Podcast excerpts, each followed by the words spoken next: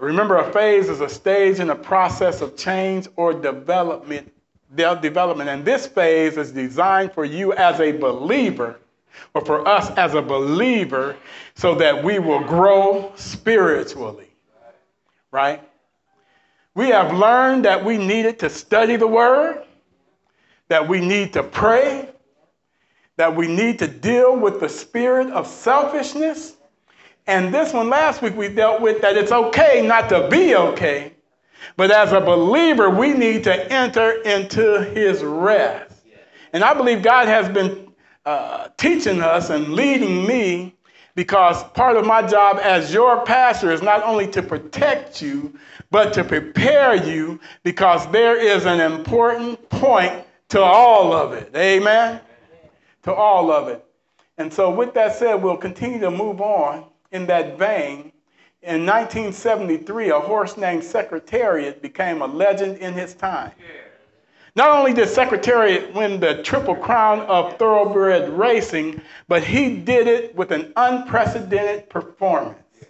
At the Belmont Stakes, he not only won the race by 31 lengths, but he set new records along the way as he went faster with each phase of the run. For one and one half miles, that famous thoroughbred ran faster every second. Secretariat was accelerating at such an incredible pace that his trainer noted that if the race had been extended another lap, his heart would have literally exploded. His heart would have literally exploded because he was going faster and faster in that phase. It's always tempting to settle into the, to a status quo performance as well as chasing the culture. Uh-huh. But the normal Christian life is not designed for that. Our greatest joy is, is, is found in straining not just to finish, but to finish well. Amen. Not just to finish, but to finish well. Now, those who want to be faithful to the truth know that living and, and, and overcoming life in the virtues of Christ means that you're going to have to go through some stuff. Right? That it won't be easy. And, and, and, and things don't come just automatically, right? The Bible tells us about the narrow way. It talks to us about the cross. It talks to us about self denial. It talks to us about suffering. And it talks to us about death. Now, the scriptures, they are full of serious exhortations, such as words found in Philippians chapter 2, verse 12 work out your own salvation with fear and trembling. Luke chapter 13, 24 says this it says, strive to enter through the gate, through the narrow gate. 1 Timothy chapter 4 and verse 16 says, Take heed to yourself and to the doctrine and continue in them. 1 Timothy chapter 4 verse 7 and 8 says, Exercise yourself toward godliness. Why? For bodily, bodily exercise profits a little, but godliness is profitable for all things. And remember from last, from last week, we said the more godlier you are, the more you are susceptible to an attack. now, let me tell you, let me put, fix it where you can get it. The enemy of your soul is trying to hinder you so that you don't finish well. You hear me? The enemy, and you do have one, the adversary, the devil of your soul, he is trying to hinder you so that you don't finish well. Okay? Now, stick with me. There is a strong spirit that has been present since Genesis 3 and then used on Jesus in Matthew, but has seemed to have gotten stronger and more present. And that spirit is the spirit of doubt. The spirit of doubt. Doubt means to be uncertain about something. It means to be undecided in your opinion or, or your belief. It act, and also means to be hesitant to believe. Doubt means to be uncertain about something. Satan wants to make you uncertain about your position in Jesus Christ. Amen. And, but it's not unusual for him to do that because John 10 10 tells us the thief cometh not for but to steal, kill, and destroy. And one of the best ways he tries to steal, kill, and destroy is through the spirit of doubt. You know why? Doubt is the enemy's snare. Hmm. Doubt is the enemy's snare. It's a trap. You need to understand that you are a spirit who possesses a soul and lives in a body. Now, your soul is your mind, your will, and your emotions, and it is the access point that Satan can get into. So, what does that mean? When Satan is allowed to use your mind as his playground, he will rob you of your inheritance as God's sons and daughters. Hmm? He has access to your mind, and when he is allowed to use your mind as his playground, he will rob you of what God has for you. Now, let me put it this way Satan does not need what you have. He is not after your car. He is not after your house. He is not even after your children. He is after your mind. Hmm. Let me put it. He don't need what you have. He don't need a car. what are you gonna do with your car? he don't need your house. and he don't even need your children. He wants your mind. He wants the mind of the believer. Mm. And although he can attack your body, and he does sometimes attack your body, he is not after your body, he is after your belief system. Okay? I'm getting to the scripture in a minute, all right? But see, the definition of a belief system is this it's a set of principles which form your foundation or where you come from. Amen. And there are at least six of them in the world's religions today. One is monotheism, which I talked about a little bit last week, that the Jewish uh, people, Jewish uh, people, that's the one they believe in, which means one God. Amen. One God. There's another one called dualism.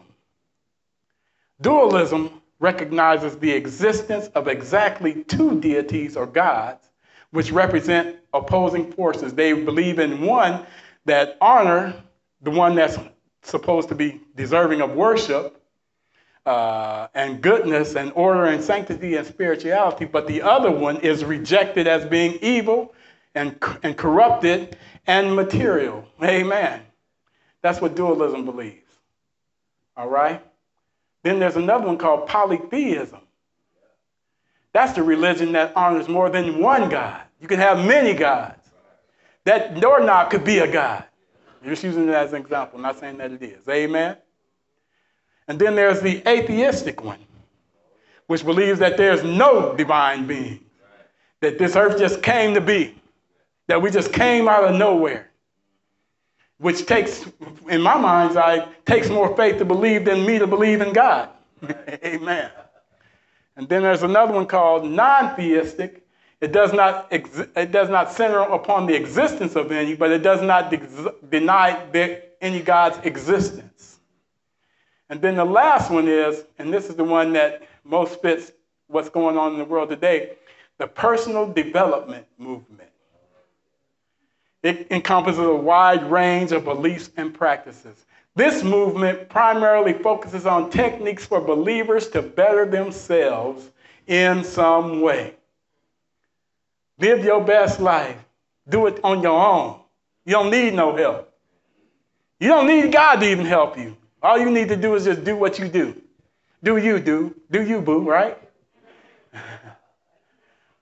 So, in this phase, with all the noise that's in your ear, we are going to have to, or in our ears, we are going to have to deal with the spirit of doubt. Because just because you are fire baptized, born again believer, full of the Holy Spirit, does not mean Satan is not going to try to plant the seeds of doubt in your mind, in your belief system. Right?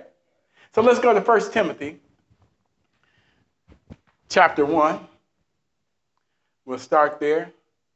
1 Timothy chapter 1. Now, the writer of 1 Timothy was Paul to Timothy, who was his son in the ministry. Now, the purpose of this letter was to give encouragement and instruction to Timothy, who was a young leader. This personal pastoral letter, letter and the handbook of this is a pastoral, this is a personal pastoral letter, and it was a handbook or an instruction manual to the church for administration and discipline. And Paul gives Timothy instructions on right beliefs and instructions for the church and instructions for elders. So 1 Timothy chapter 1, amen. And uh, wait a minute, 1 Timothy, 1 Timothy chapter 6, I'm sorry. 1 Timothy chapter 6, and we're going to look at verse 11 and 12. Amen. It's a typo. Amen. 1 Timothy ch- chapter 6, verse 11 and 12. And here, this is Paul picking up. He says this But thou or you, O man of God, flee these things. Flee means to run from all evil. And if you look at verse 10, it says, For the love of money is the what? Root of all evil. So he's telling Timothy, But you, O man of God, flee or run from these things and follow after what? And what? And what? And what? And what? And what? And then the first part of 12 says, fight the what? Fight the what? Good fight of faith. Amen. So fight the good fight. Put away all those other things. And you need to fight the what? Good fight of faith. Doubt attacks your faith. Mm-hmm. Faith is the fight that we as believers are supposed to have. But let me, before we talk about the good fight of faith, let me say that doubt is a normal experience of life, especially in the context of faith. Just because you become a believer, as I said earlier, does not mean doubt won't ever show up again. How it shows up in giving you a report that's bad. And looking at your children who's gone astray, who's looking at your house that may be chaotic, by looking at the community which seems out of control. So doubt tries to creep in and attack what? Your faith. And we are all longing to be sure of the things which we trust. Right? We are longing to be sure of those things, right? And when it comes to living in faith, doubt is a part of the journey. But and when the spirit of doubt tries to creep in, you are called to rely on your faith. Verse 12 says, and do what? Fight the what? Fighting, fighting the what? Good fight of faith. Fight the good fight of faith. Fighting for your faith is a good fight.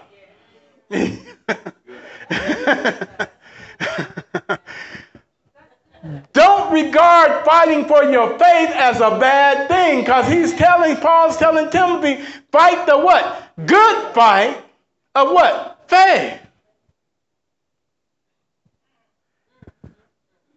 Huh? Sometimes you got to read the Bible. You just can't read it, you got to read it. Paul says you got to fight the good fight of faith. He is using active and forceful verbs to describe the normal Christian life. He uses flee or run. He uses follow or pursue. He, use, he uses fight. And if you finish it out, verse 12, he says, hold tightly. Amen. It's a fight to get by the faith. Lay hold on eternal life or hold tightly to eternal life. Amen. Some people think that Christianity is passive and only advocates for on waiting on God to act. That is not that's entry level Christianity. As you mature spiritually, you are going to have to be engaged in the good fight of faith. The devil is not going to allow you to grow spiritually without attacking your belief system because he does not want you to grow spiritually so that you won't be able to fight the good fight of faith. so, what is the good fight of faith? That means that you are standing firmly anchored in the Word of God through the power of the Holy Spirit regardless of what you feel, think, or even understand. Let me say that again. The good fight of faith means that you are standing, standing firmly, that you are anchored in the Word of God through the power of the Holy Spirit, regardless of what you feel, regardless of what you think, or regardless of what you even understand. That is the good fight of faith. And whether you realize it or not, there is a fight for what you believe. Amen. The good fight of faith is the only fight that you as a believer should be having. We should not be fighting other believers on what they believe. We should not be fighting unbelievers over what they don't believe. We got more than enough on our plate fighting for our own faith to, to not worry about their faith. We lose more people as believers because we're too busy infighting with each other, telling what a believer to another believer what you should be believing, instead of standing on the faith that we have and calling that righteousness. We fighting for God. Instead of God fighting for us.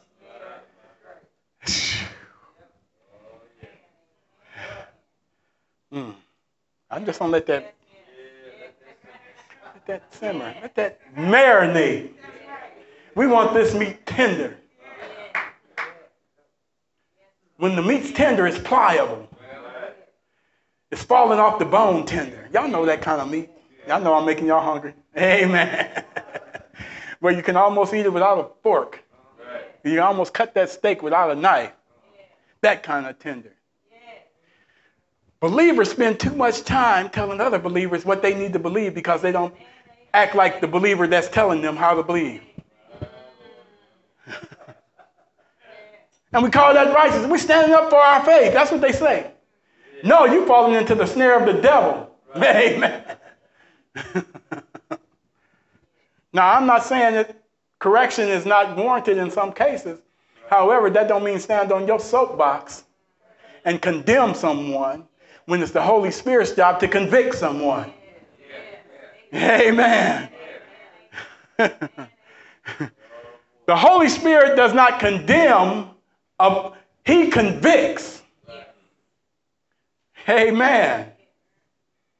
So what do you do when the good when the spirit of doubt tries to creep in.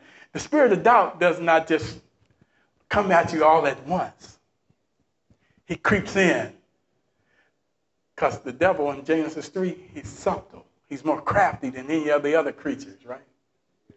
And so he creeps in. And that's how the spirit of doubt, it creeps in. Amen. It'd be like, have God said. What, what does that mean? It gets you into a conversation. And then once he gets you into a conversation, he'll twist that conversation using the very same word of God And he'll mess you up and get you trapped like he did Eve and Adam. Amen. Amen. So when the spirit of doubt tries to creep in, you need to remember to keep pressing toward the mark. Let's go to Philippians chapter 3. Let's dig in a little bit. Philippians chapter 3. We should know it by now, but that's all right. We might need to read it again. Amen. And we're going to start at verse 12. Philippians chapter 3, verse 12 through 14. This is Paul again. All right. Verse 12 through 14. And he says, Not as though I had already attained, either were already perfect, which means mature, but I follow after if that I may apprehend that for which also I am apprehended of Christ Jesus. Verse 13 says, Brethren, I count not myself to apprehended or to have achieved it, but this one thing I do. He says, What? I, forgetting those things which are what? And reaching for or straining for or leaning toward or looking forward to those things that are what? Which are before or ahead. He goes on to say in verse 14, I press. Hmm. Toward the what? For what? For the prize of the what? All calling of God in who? Paul is actually saying that he hasn't arrived at full spiritual maturity. So if the Apostle Paul, who wrote most of the New Testament, is saying that he has not arrived yet, what makes you think that you have arrived?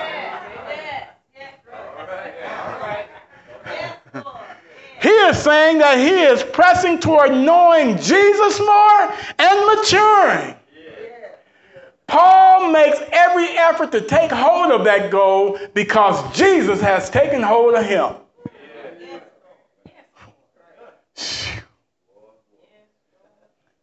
He is striving to get closer to that for which Jesus grabbed him. He is not satisfied where he is. He wants to keep growing. And as I have said before, this phase is designed for you not just to go through it, he wants you to grow through it. Amen. Paul has a holy discontent that keeps him pressing on. He is not satisfied with the status quo. Paul wants to finish well. He just don't want to get in. He wants to finish. You should not just want to get to heaven. You should want to get to center square. Amen. Getting in is good. Now, don't get me wrong, it's better than hell. Amen. However, that should not just be your goal. It should be trying to get to center square. Amen. Hallelujah. And Paul forgets what is behind and reaches for what is ahead. In other words, don't be like Lot's wife, right? Who has gotten away, but was tempted and she looked back. And she turned into what? A pillar of salt. And she could not get away because she looked back. Amen. You need to just continue to say yes to Jesus. I don't understand it. Yes, Jesus. I'm going through it right now? Yes, Jesus. I don't feel good in my body? Yes, Jesus. I don't understand what's going on in my family? Yes, Jesus. Did somebody pass away in my family? Yes, Jesus. Continue to say yes, Jesus, because he surpasses all knowledge, right? To become an excellent believer and fulfill your kingdom purpose, you need to have a short term memory and a clear direction. You must forget all aspects of yesterday. You got to let go of your successes, your failures, and the ways others have hurt you. You hear me? You have to let go of your successes, your failures, and the ways others have helped you. Now, check this out. When I say forget, it does not mean you don't remember the past. It means not allowing the past to control you. Amen. Don't let your past control you. Yeah, it was good. Don't let that control you. Yeah, it was bad. Don't let that control you. Forget those things which are behind and reach for those things that are ahead. In other words, press toward the mark of the high calling of God that's in where? Christ Jesus. Hmm. The way to get over yesterday is to have a forward focus and press on. Amen. The way to get over yesterday is to have a forward focus and press on. Not a forward focus, a forward focus. Amen. and press on. It's a reason why that rearview mirror is so small and your windshield is so big. Well, Amen. Amen. That's the reason why. You are supposed to look forward continually unless you have to back up for a minute. And, but you can't stay backing up, right? you got you to turn to drive at some point. Amen. You need to live in time with an eternal focus. You need to live in time. That means to live here on this earth as a believer, as a kingdom disciple, but with an eternal focus, meaning this this life ain't all there is. Mm-hmm. Amen. So you gotta what? Keep pressing forward. Amen. Then number two, when the spirit of doubt tries to creep in, you need to remember the Lord's intention for your life. Remember the Lord's intention for your life. Let's go to Jeremiah 29. Jeremiah 29. Amen. Jeremiah 29, and we're going to look at verse 11 through 14. It says this For I know the thoughts or plans that I think or have towards you or for you. Mm. Saith the Lord. Thoughts of peace and not of evil, to give you an expected end. Verse 12 says, Then shall you call upon me, and you shall go and pray unto me, and I will hearken unto you. Verse 13 says, And you shall seek me and do what? Find me. When you do what? Shall search for me with what? All your heart. And verse 14 says, And I will be found of or by you, saith the Lord, and I will turn away your captivity. He's speaking to the Babylonian the, the children that were captured in Babylon. And I will gather you from all nations and from all places whither I have driven you, saith the Lord, and I will bring you again into the place whence I caused you to be carried away captive. When the spirit of doubt tries to creep in, this is what you need to do. You need to call, you need to pray, and you need to seek, and you need to search for God. You need to call, you need to pray, you need to seek, and you need to search for God. Not Google. Not your three best backslidden friends. You need to call, pray, seek, and search for God with all your heart. That's the caveat. And He will be found. You need to believe that He wants good things for you and He has a plan for your life. Your pl- God's plan for you is not happenstance. He didn't plan your life from uh, uh on a day-to-day basis. He planned your life throughout time. When you were born into time and when you leave time. God's plan is a part of your life. Amen. Throughout the word, you find repeated references to God's people seeking after him. And implied in these passages is a quest for God that includes a level of intensity beyond what might be termed ordinary prayer. God does not want you to seek him through using ordinary prayer. When the spirit of doubt tries to creep in, he wants you to intensify your praying.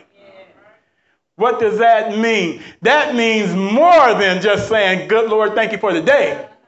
Amen. Which you should. But God is saying, No, you get in my face.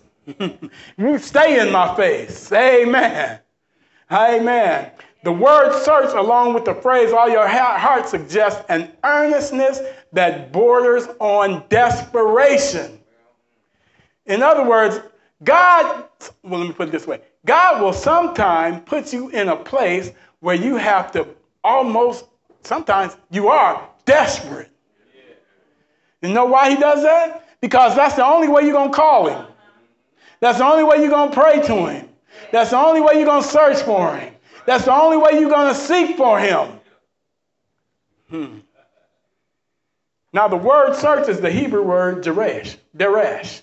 Derash. I'm sorry. Darash. D A R A S H. Darash. It suggests a following after or a close pursuit of a desired objective. It also implies a diligence in the searching process. You remember that lady in the, in the New Testament who kept going back and back and back and back to the judge to get what she wanted? She was a persistent widow, that's what they call her, because she was persistently praying she is diligently seeking after God the answer that she needs. Ah. the economic tyson, titans and power brokers of the world can't help you like God can. In other words, the super rich and those in power cannot help you like your God can.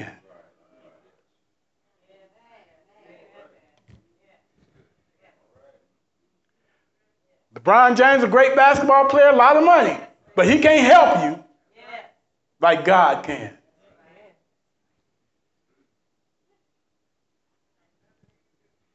Hmm. But this kind of blessing requires a wholehearted seeking of God. This demands more than attending church on Sunday because what 2020 has shown us, we might not be able to come to church. Amen. It requires more than tapping your feet when you do come to church and hearing a sermon when you come to church and just saying amen.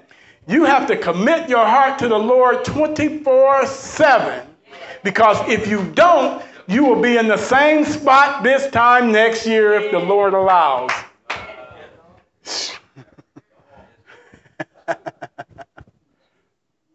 but when you obey Him and worship Him, in your day to day life or in your day to day walk, He is ready, willing, and able to commit, communicate with you, and He will also reverse your circumstances. Dr. Tony Evans says this. He says, Many Christians want God to walk with them. That's backwards. God wants us to walk with Him. Amen. Many Christians want God to walk with them, God wants us to walk with Him. Huh. Amen.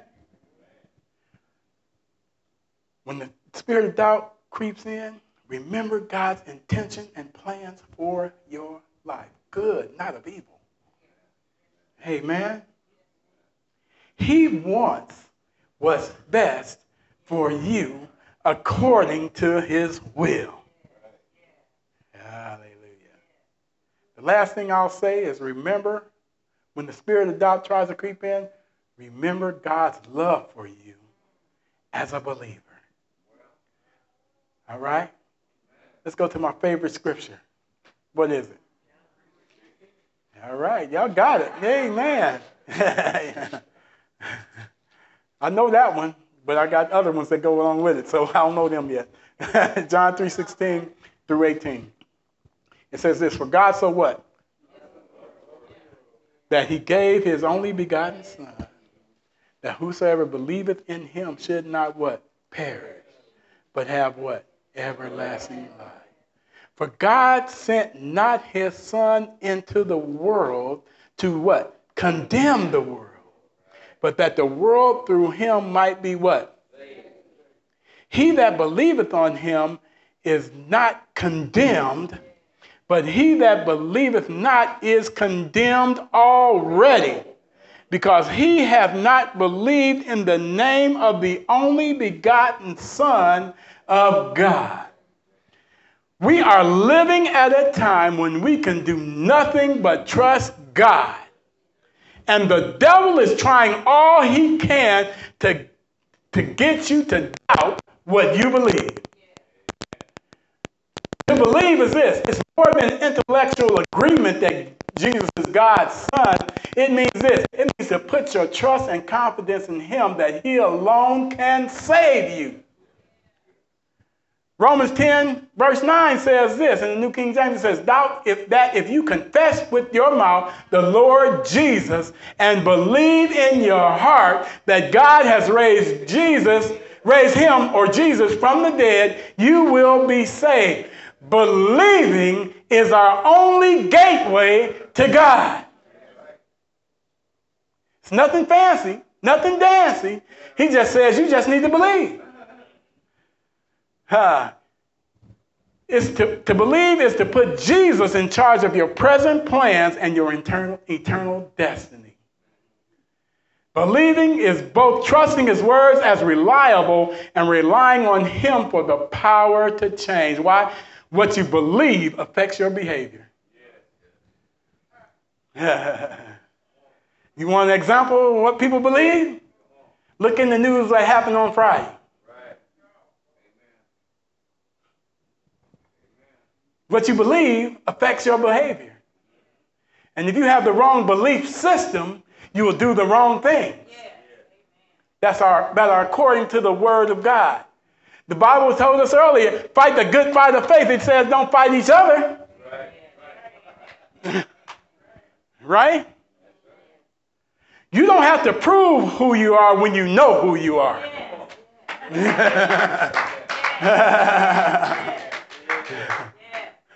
You don't have to prove who you are when you know who you are. And if you are a believer, shout, I'm a believer.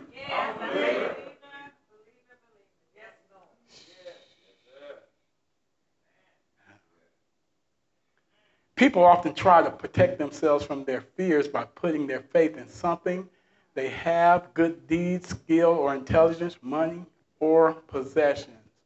But only God can save you from the one thing you really need to fear and that is eternal condemnation. Only God can save you from eternal condemnation. If you have never trusted Jesus, let this promise of everlasting life be yours by becoming a believer who is transformed into a disciple. Amen. Amen. Say, I'm a believer. I'm a believer. And if you're not a believer, you better become a believer. Because only God can save you from eternal condemnation. This little bit of stuff we go through down here, for this short time that we are down here, pales in compa- comparison to what eternal condemnation will be. Time is short, but eternity is long. And when the spirit of doubt tries to creep in, remember to keep pressing toward the mark. Remember the Lord's intention for your life and remember God's love for you as a believer. Amen. Amen. Thank God for his word. Amen. Hallelujah. Thank you, Lord, for your